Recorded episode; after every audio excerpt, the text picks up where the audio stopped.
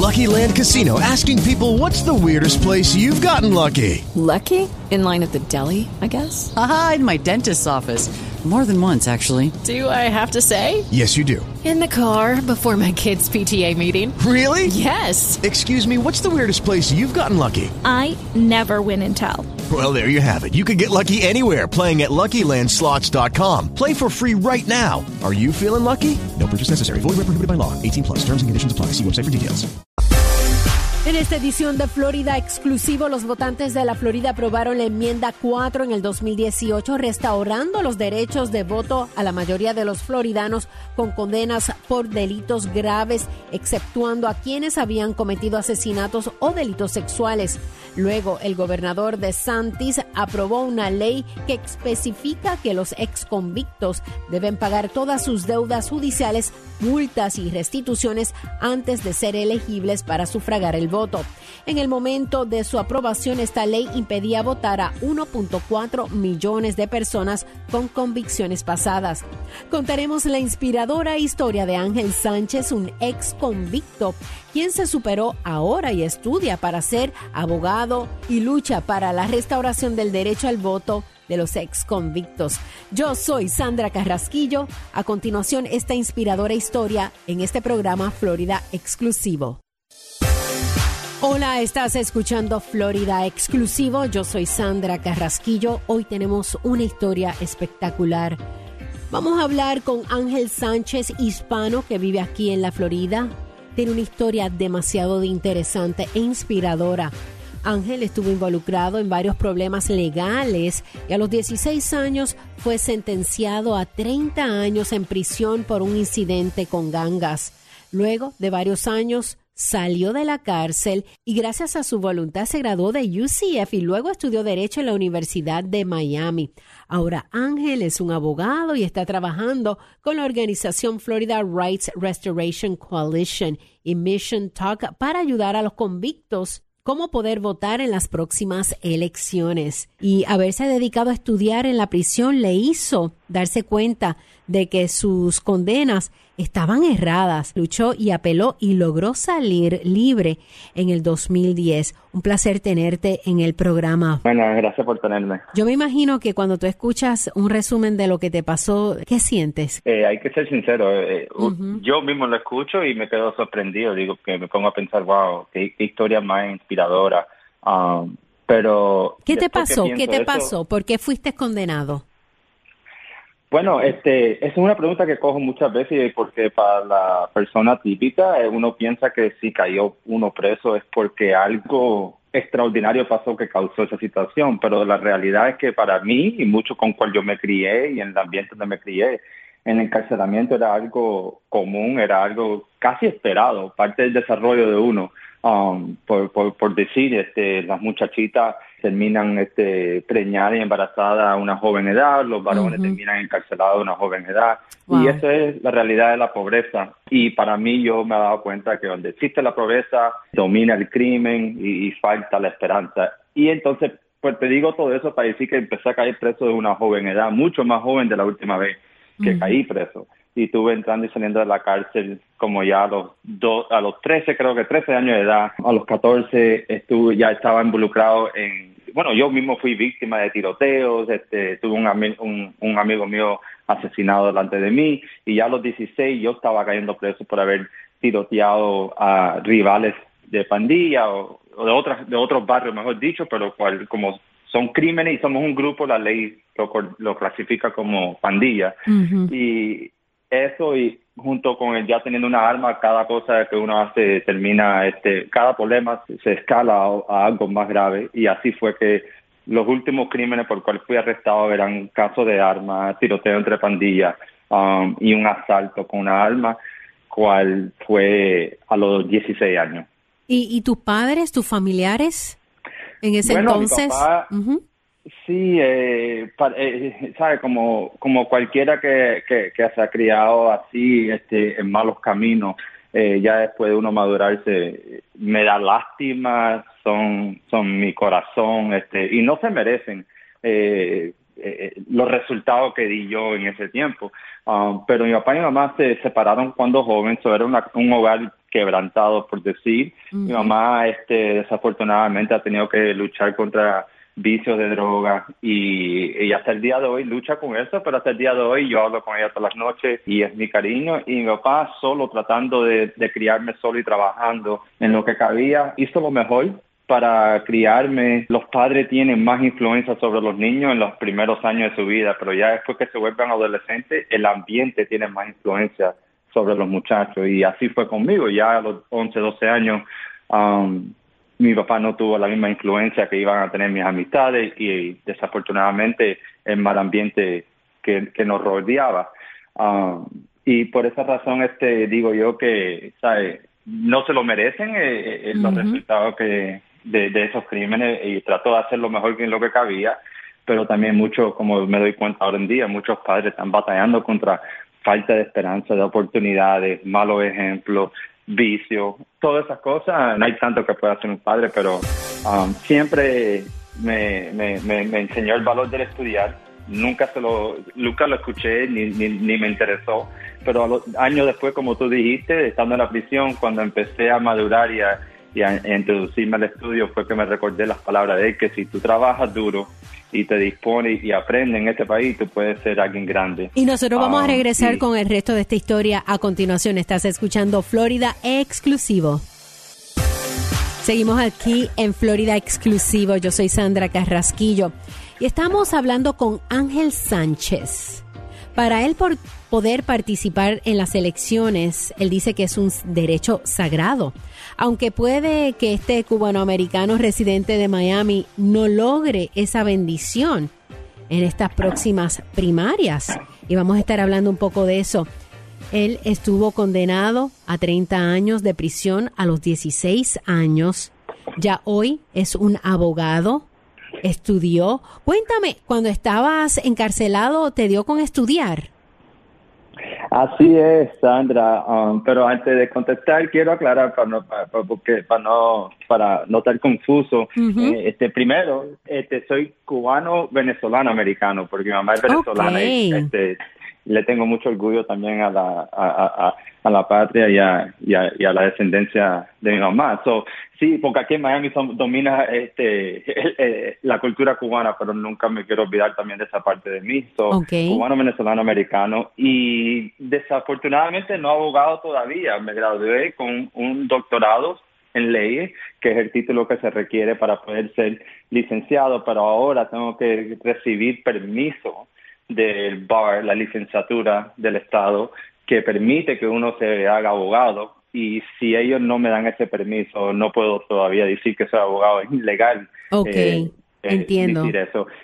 Y es importante porque te, quiero tocar ese tema porque créelo o no, este, depende de que si yo tengo mis derechos civiles restaurados, si yo puedo aplicar a la licenciatura es una de las cosas indirectas donde uno pierde los derechos de una forma y también pierde oportunidades en otros lugares si no tienes esos derechos como el derecho al voto, el derecho de ser ante un jurado o postularte para una, una elección. Ahora, eh, ¿cuál fue la pregunta? Me perdona, Sandra. No, tranquilo. Eh, ¿Qué te inspiró cuando estabas en prisión mm. estudiar, además de que estabas estudiando y, y, leyendo un poquito más de las leyes por, por tu condena? Sí, sí, me encanta esa pregunta porque te vas a sorprender que fueron lo que la ley le llama los pandilleros mayores en la prisión, la gente mayores que son latinos, que toman a uno sobre bajo su bala, que le están dando, ¿sabes? Los latinos se juntan y, los mayores quieren enseñar a los menores y ellos son lo que me enseñaban de, de, de haber de estar pajado, que leyera ciertos libros, que aprendiera la historia de este país, de los países de uno. Y fue en ese desarrollo que empecé a mirar a los que ya llevaban casi 20 o 30 años presos, que estuvieron en un tiempo en la prisión cuando existía programas educativos a nivel de college, cual no existe hoy. Y ellos son lo que me enseñaron y, y en la admiración de ellos, como mismo yo estaba siguiendo malos ejemplos en la calle, siguiendo esos ejemplos buenos de prisioneros que tienen cadenas perpetuas, fue que empecé a aprender y a estudiar y a recibir respeto de ellos porque veían que yo también estaba dispuesto en aprender.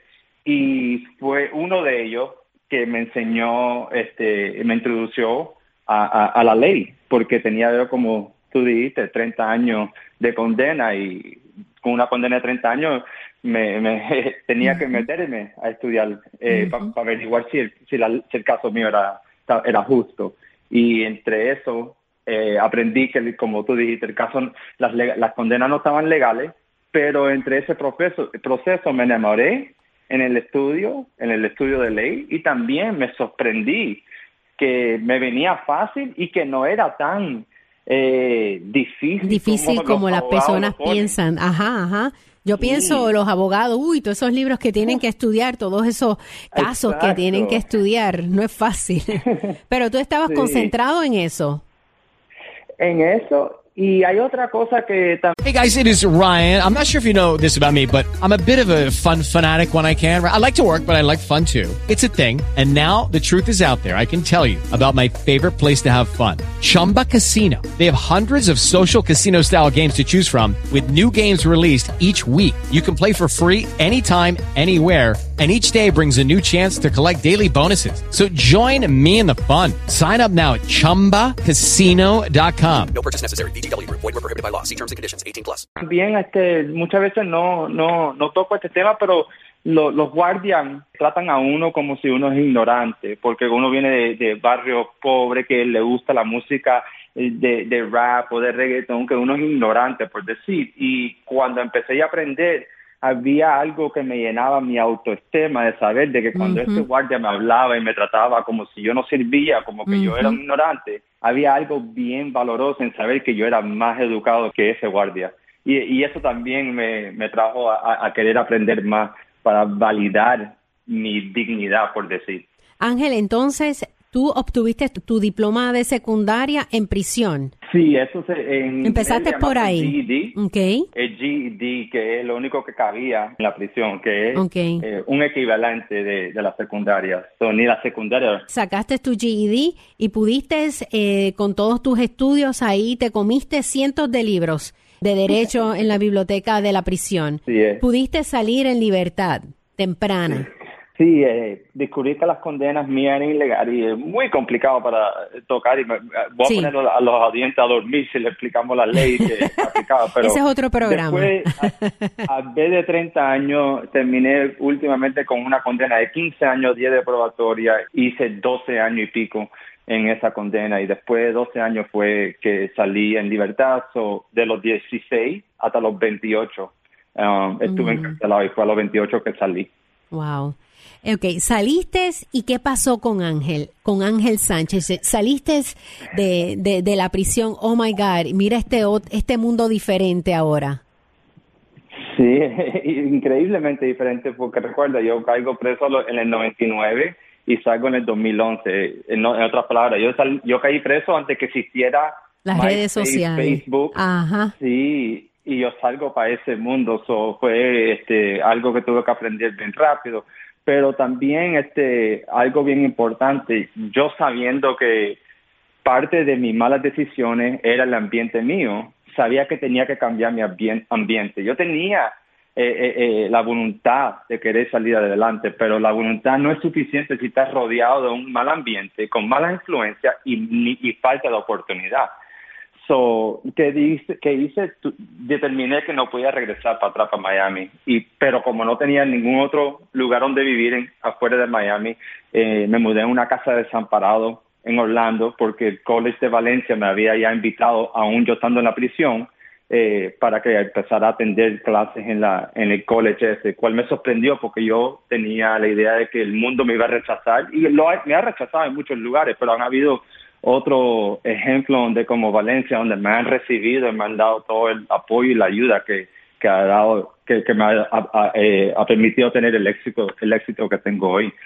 So, me mudé a una casa desamparada en Orlando después de mi libertad y empecé a atender este Valencia Community College, aún viviendo en una casa desamparado y me sorprendí que empecé a tener notas eh, sobresalientes.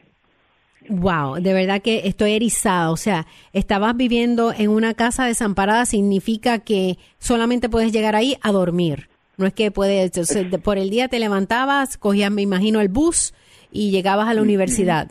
Así, um, eh, obviamente yo podía ver, aunque tuviera, pudiera quedarme este, a hacer más en la casa de desamparado, llegó un punto donde me movieron a un nivel de programa y yo pagaba una tercera de mi entrada para poder quedarme en esa casa, um, en esa casa, en ese, en, ese este edificio que es de Salvation Army. Pero sí, me levantaba por la mañana y eran varios bus, porque muchos de los colleges tienen campos en diferentes lugares. Yo tenía que ir a diferentes partes de Orlando. So, estaba en el East de Orlando, después tenía que ir para el West de Orlando, que está por Kirkman. Después me encontraba en Osceola, eh, porque ciertas clases especiales para mí que eran de leyes, tenía que viajar hasta allá.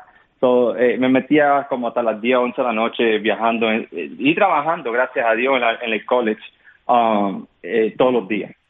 Esta historia es tan especial porque, ¿saben qué? Se graduó con triple honor, calificaciones altas, honores para la tesis escrita. O sea, estamos hablando de, de honores hasta lo último, con, con tan difícil, eh, tan difícil el, el, camino para llegar ahí a esa meta.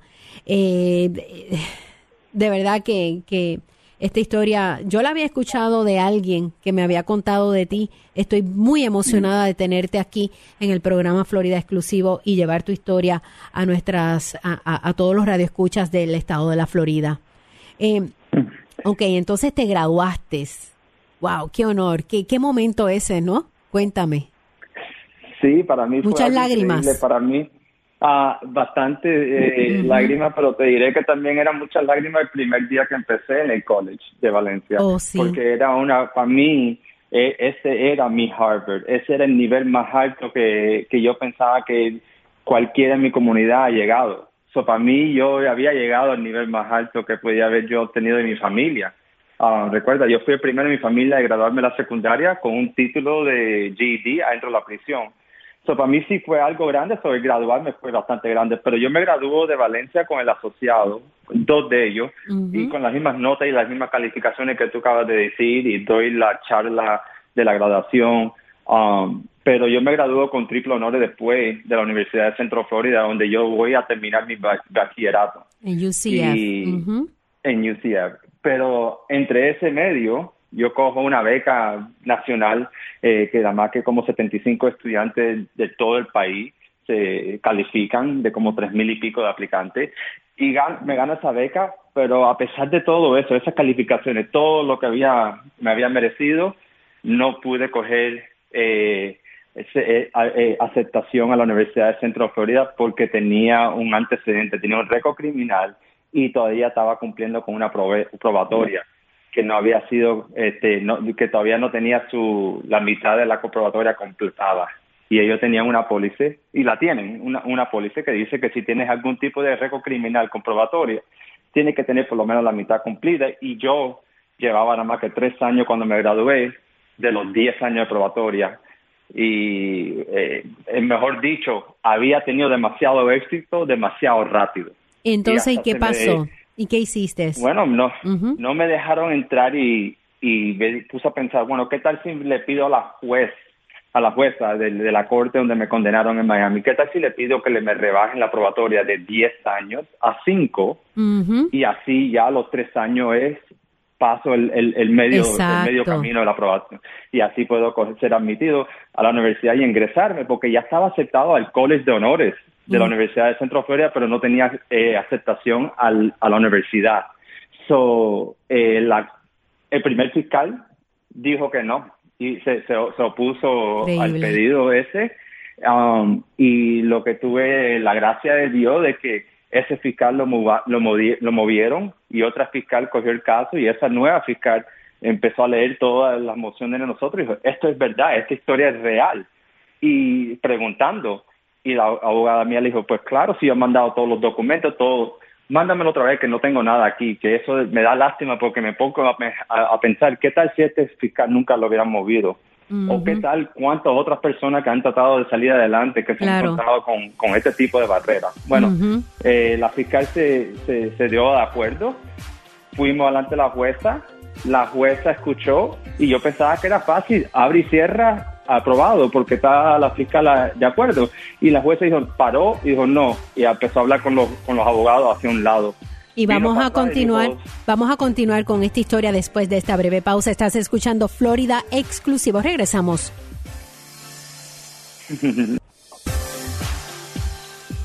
Estás escuchando Florida Exclusivo. Yo soy Sandra Carrasquillo y estamos hablando con Ángel Sánchez y la historia, su increíble historia, un ejemplo de superación, una historia digna de admirar. Y nos quedamos en que estabas frente al juez o a la jueza. A la jueza, sí. a la jueza, ok, jueza. al juez, ok. Sí. So, estamos delante de la jueza y como te dije, ta- ya, ya teníamos la fiscal que estaba de acuerdo con la reducción y esto era para poder ingresar en la universidad. Y yo suponía, como en muchos casos, era abre y cierra, pero no como eh, la jueza tuvo tomó un una pausa, empezó a hablar con los jueces y ya eso me tenía un poquito preocupado. Y vino para atrás y los juez, los abogados tomaron su posición. La jueza dijo, señor Sánchez, por el cambio que tú has hecho y el ejemplo que tú has enseñado, yo no te voy a rebajar la probatoria. Te la voy a terminar completa. Wow. Y me quedé sorprendido. O sea, estamos hablando de lágrimas. Ahí también estaba yo Wow. en llanto eh, y increíblemente la corte completa, que personas que estaban ahí para sus días de corte empezaron en, este, eh, empezaron en aplauso y después la jueza este, se comunicó conmigo y me dijo, mira, señor Sánchez, este, ya entiendo que tú quieres ir a estudiar ley. Lucky Land Casino asking people what's the weirdest place you've gotten lucky? Lucky? In line at the deli, I guess? Aha, in my dentist's office. More than once, actually. Do I have to say? Yes, you do. In the car before my kids' PTA meeting. Really? Yes. Excuse me, what's the weirdest place you've gotten lucky? I never win and tell. Well, there you have it. You can get lucky anywhere playing at LuckyLandSlots.com. Play for free right now. Are you feeling lucky? No purchase necessary. Void where prohibited by law. 18 plus. Terms and conditions apply. See website for details. ¿Necesitas ayuda? En O'Reilly Auto Parts te ayudamos. ¿Necesitas algún consejo? Te aconsejamos. Nuestros profesionales en autopartes están siempre disponibles para ayudarte a encontrar lo que necesites. Excelente servicio al cliente es solo una de las ventajas que ofrece O'Reilly Auto Parts. Los profesionales en autopartes.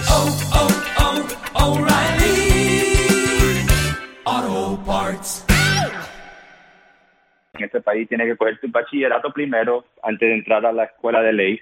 Um, pero ah, yo normalmente no, no no tengo como in- interns in- haciendo una práctica eh, personas que están que todavía no están en la escuela de leyes. Pero quiero darte esta oportunidad. Me avisa cuando tú estés listo. Tú puedes ser mi judicial intern conmigo eh, aquí en la corte. Mira eso. Y me quedé frío. Dejé mi Siguen- trabajo y estoy Siguen, se seguían Sí. abriendo las puertas, se seguían abriendo las Ay. puertas. Te puedo decir que esto para mí es un buen ejemplo donde los obstáculos se convierten en oportunidades. Y es solamente, en mi opinión, por la gracia de Dios. Pero es también parte de mi misión de que los, la- las oportunidades no se dependan de una dicha como esta, que no se dependa de una lotería como esta, que haya re- oportunidades reales para la persona que quiera trabajar y disponerse. Eh, yo no debe de ser que gracias a Dios tuve esa jueza y gracias a Dios tuve esa fiscal.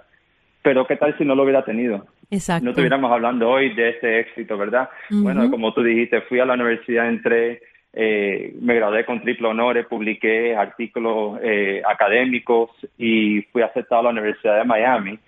Y te recuerda que yo pensaba que nunca podía regresar a Miami porque era un mal ambiente, pero ya después de haber conocido y tener otra nueva vida, ya para mí el viejo ambiente no me atraída y es como una novia o un novio que uno tuvo que al principio no sabía cómo separarse, pero ya después que encontró un mundo después apartado de eso, ahora uno piensa, ¿cómo fue que yo estuve en eso? Sí. ¿Verdad? Y así es como fue para mí. Um, y regresé, como digo, la ley me sacó de Miami porque cuando te condenan a la prisión es, es tiempo estatal, eso te va por todas las, Florida- las prisiones por todo el estado.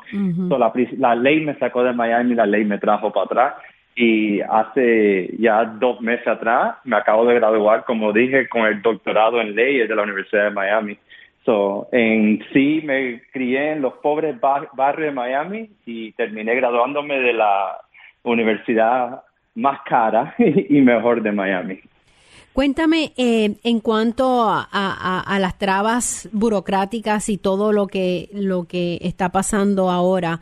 eh, hay un eh, hay algo están calificando como mal diseñado para que para que las personas con antecedentes penales como como tú verdad eh, que han triunfado en la vida que, que, que han que han echado para adelante no pueden ir a votar en estas elecciones eh, primarias en las presidenciales cuéntame de esta historia Sí, aquí este, nosotros tenemos un legado bien triste en este estado de la Florida, como muchos estados del sur de los Estados Unidos, donde hace ya más de 100 y 150 años atrás pasaron leyes donde descalificaban a ciertas personas del voto, lo privaban del voto, aun si cometían crimen. Y eso fue una herramienta que se usó para descalificar a los morenos que en ese tiempo se habían ganado el derecho al voto después de la guerra civil. Y esas prácticas continuaron pero como no es dirigida directamente a una persona que es morena o blanca, es una ley general, se ha mantenido constitucional, por decir. Pues nosotros, sea constitucional o no, sabemos que es algo antidemocrático de combinar el eh, usar el voto para castigar. Porque un día hay un partido en poder que utiliza eso a su beneficio, y el otro día hay otro partido, y el voto en una democracia no se debe mezclar con nada, es sagrado, es como la comida, el agua y el voto, todos tienen creo que un lugar fundamental y sagrado en una democracia. Y es tanto, muchos de los países europeos, Sudáfrica, Canadá, hasta el preso vota. En Puerto Rico el preso vota porque se sabe que el votar es la, protección de la persona, del individuo, del gobierno, el que lo gobierna.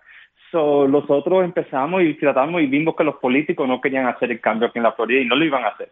So, nosotros que somos del Florida Rights Restoration Coalition, que es la, la, coalición de restauración de derechos aquí en la Florida, somos todos personas con antecedentes o los seres queridos de personas con antecedentes.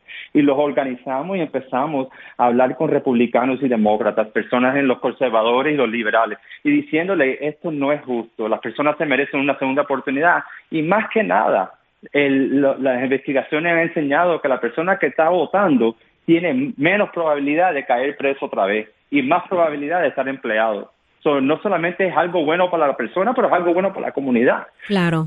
los bajamos, pasamos este, una enmienda, enmendamos la constitución de la Florida, no con los políticos, sino con el voto del pueblo.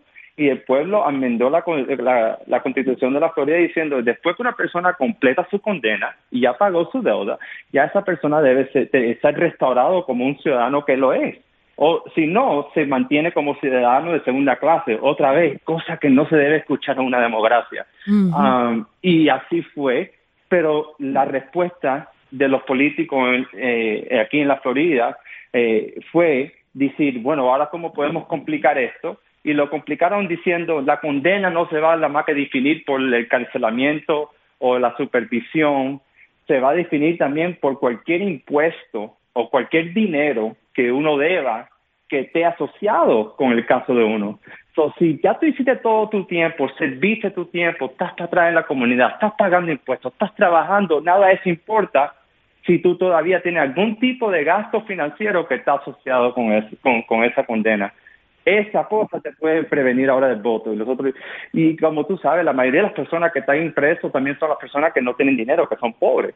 ya en otras palabras, pueden ahora continuar el, ser privado por vida solamente porque deben algún tipo de dinero. Y eso ahora lo que se está discutiendo en las cortes, ya, cuatro jueces han dicho que es inconstitucional, pero la Corte de Apelación de la Federal de aquí, de esta área de la Florida, ha tomado el caso y puso un paro, un pause a la decisión del juez cual lo encontró inconstitucional y lo está revisando. Pero mientras tanto están pasando las elecciones y muchas personas, incluyendo yo, ahora tenemos miedo de ir a votar porque hay ciertas eh, cosas en las cortes que dicen que debemos algún tipo de dinero y es un crimen de tercer grado, en otras palabras, un crimen que puede causar un cinco años de encarcelamiento si uno vota y supuestamente la condena de uno no está completamente aclarada por algún gasto financiero. Y ahora ese es el enredo que tenemos nosotros y nuestra organización, cual fue la que pasó la enmienda, decidimos, bueno, ¿qué podemos hacer aparte de todo este discurso ah, de apelación ilegal? ¿Qué podemos hacer ahora mismo, en este momento, para ayudar a las personas para que sí puedan votar a pesar de todo esto? Y la decisión fue, vamos a buscar dinero y vamos a empezar a pagar los impuestos que cualquiera deba para asegurar que estén claros. Y así no hay discusión de que si ellos pueden votar o no. Y así fue, así empezamos ahora mismo un fondo y estamos invitando a cualquier persona, cualquier ciudadano que sea reintegrado para atrás en la comunidad aquí en la Florida, que la única razón por que no puede votar, está inseguro, es por algún, porque a lo mejor tenga deuda, nosotros estamos pagando sus deudas, estamos yendo por todo el estado tratando de asegurar que eh, eh, eh, falta de dinero no sea la razón por que una persona no pueda votar aquí en la Florida. So, a cualquiera que esté escuchando que por favor se ponga en contacto con nosotros. Nuestra organización, el sitio de internet es floridarrc.com o pueden textear FINES, que es F-I-N-E-S, FINES, que significa multa en inglés, FINES, al 82623. Okay. Sí, fines. Ok, entonces eh, estamos hablando de, de, que hasta LeBron James donó más de 100 mil dólares para ayudar a registrar votantes de la Florida con antecedentes penales mediante el pago de deudas y tarifas judiciales. More than a vote. Me encantó esto. Ellos donaron dinero a la Coalición de Restauración de Derechos de la Florida, donde trabaja Sánchez. Que, que o sea, que, que personas han dicho, ¿por qué no? Si, si hubo una primaria y, y las personas votaron a favor de que los exconvictos tengan el derecho a votar. Sí, y, y, y, bueno, te quiero decir algo. Tú, Sandra, a lo mejor has escuchado, siempre está el discurso de diferentes generaciones de quién es mejor, Michael Jordan o LeBron James, ¿verdad? eh, ¿quién, es un, ¿Quién es el mejor basquetbolista? Uh, bueno, LeBron James lo donó 100 mil pesos, pero vino Michael Jordan declarando que la generación de él es mucho mejor y donó medio millón de pesos. Mira hace, qué hace bien. Una semana y pico. sí, so, estamos, cualquiera que quiera apoyar nuestros esfuerzos, 100% lo que estamos agarrando lo estamos usando para poder pagar eh, cualquier impuesto que está preveniendo a alguien de votar. So, si este, ya LeBron lo hizo, Michael Jordan lo hizo, bueno, levántese de, del banco y también si tienen una forma de poder apoyar cualquier este, donación o apoyo, este, lo puede ayudar y pueden donar yendo al sitio como... Nosotros como vamos a regresar con esa información después de esta breve pausa. Continuamos aquí con esta historia, una historia de esperanza, una historia eh, digna de admirar, ejemplo de superación. ¿De quién estamos hablando? Estamos hablando de Ángel Sánchez. Eh, Ángel, para poder participar en las elecciones, tú lo llamas un derecho sagrado. Un derecho sagrado que todos debemos tener. ¿Qué pasa? Que hubo unas primarias, hubo unas primarias y todas las personas, bueno, ganó eh, la enmienda número 4 en el 2018 que dice que restaura los derechos de voto a la mayoría de los florina, floridanos con condenas por delitos graves, exceptuando algunos de, de algunos de asesinato, delitos sexuales, siempre que completen los términos de sentencia, incluyendo incluyendo lo que deben. O sea, que en estos momentos, si usted tiene un problema económico y ya cumplió su ley, pues no puede votar. Eso, eso es lo que está pasando si tienes problemas económicos y no puedes pagar. Así es, si tienes algún tipo de deuda eh, conectada con la condena que recibiste y cual en la Florida es bien común porque parte de la condena te cobran como a este momento como 800 pesos en gastos, no como una multa ni como res- restitución, sino en gastos solamente de la corte, gastos de los fiscales, te lo, es un impuesto por decir. Um, la mayoría de las personas en la Florida tienen eso inmediatamente de ser condenados. So, todo el mundo tiene un, un gasto financiero casi en, lo- en la Florida y si ese gasto financiero no se ha completado, no se ha satisfacido y no importa si lo está pagando a plazo, si no está completado, no puede votar. Um, porque conectaron este el detalle de que eso técnicamente se ha considerado parte de la condena, no solamente en el encarcelamiento o algún tipo de supervisión. Y estamos hablando de que esto puede eh, eh, impedir que 1.4 millones de personas con convicciones pasadas puedan votar en estas elecciones. That's a lot. Bueno, eh, eh, bueno, para aclarar, 1.4 millones de personas ya habían terminado su condena En lo que es el encarcelamiento y la supervisión. Y eso es lo que se tenía entendido que era la- el completamiento de condena. So, el momento que pasamos, la enmienda 4, se suponía que 1.4 millones de personas iban a ser restaurados. Pero al incluir ese nuevo eh, eh, te- eh, término técnico que pusieron los legisladores después, ahora casi casi un millón, un poquito menos de un millón de personas que deben, posiblemente no puedan votar. Pero también quiero mantener algo enfocado, porque yo soy una persona que me, un vaso medio lleno, no medio vacío. Primero de todo, como vos vais a decir, estamos pagando lo que deben. Si tienen ayuda, algún tipo de problema, pueden votar si se ponen en contacto con nosotros.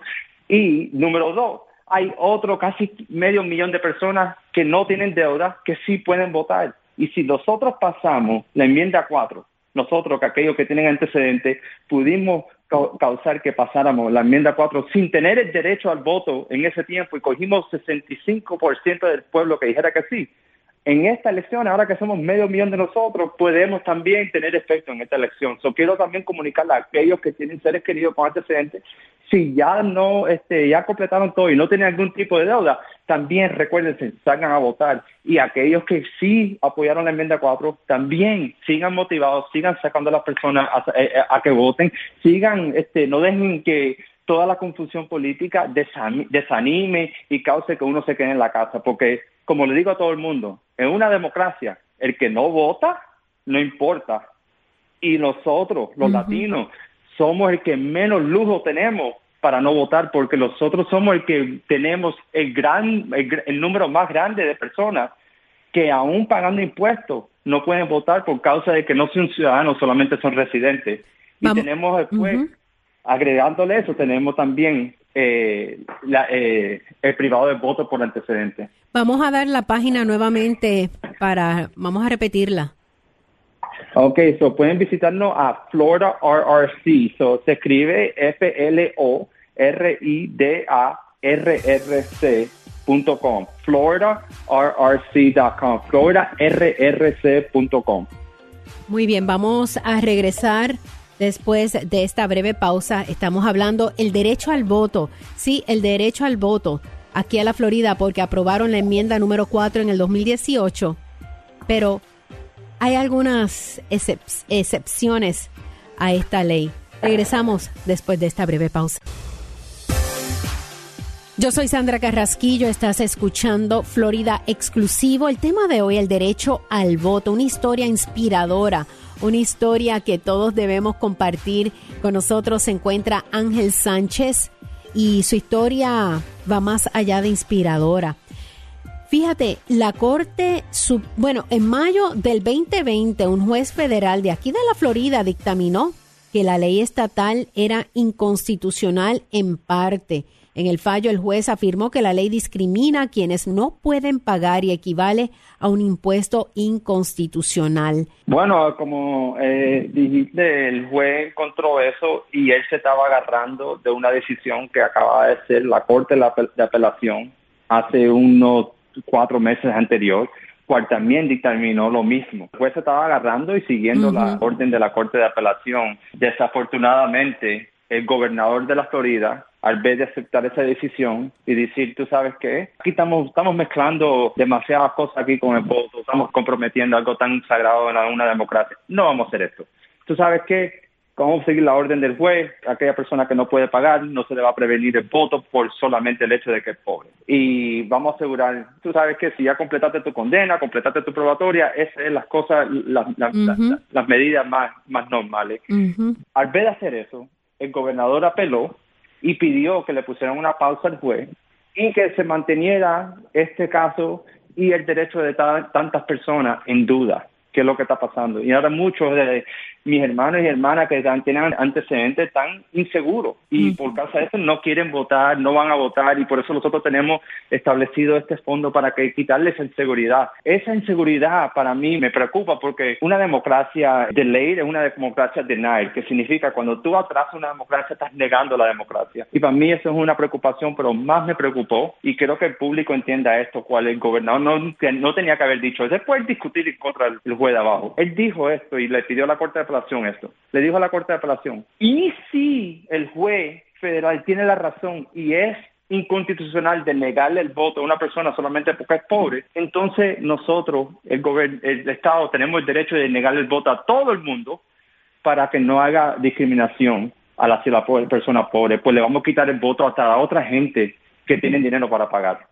Eso para mí ¿sabes? Lo, sorprendió. Es algo increíble que el, gobernador hasta llegado al punto de, pedir a la Corte que, aunque sea inconstitucional como una alternativa, que declare que la enmienda que los floridanos aprobaron, que se caiga para que haga igualdad en el hecho de que todos son prevenidos del voto, al vez de darle la igualdad de permitir que la persona pobre pueda votar. Para nosotros eso lo sorprendió y causó que nosotros pusiéramos una moción pidiendo a la Corte de Apelación que como remedio nunca puede ser el hecho de que el, el voto y la voz de los floridanos se tenga que caer solamente porque la aplicación es inconstitucional lo que está haciendo el gobernador. A nosotros le estamos pidiendo este a la corte que por favor ni considere de que la voz de los floridanos sea silenciada. Estoy bien enfocado a eso porque estoy escuchando las voces de las amistades con las personas con que me he encontrado que me dicen no quiero votar porque estoy inseguro. Por favor, no deje que la inseguridad te quite el, ánimo y, y el valor de ir a votar. Nosotros vamos a resolver eso por usted. Comuníquense con nosotros.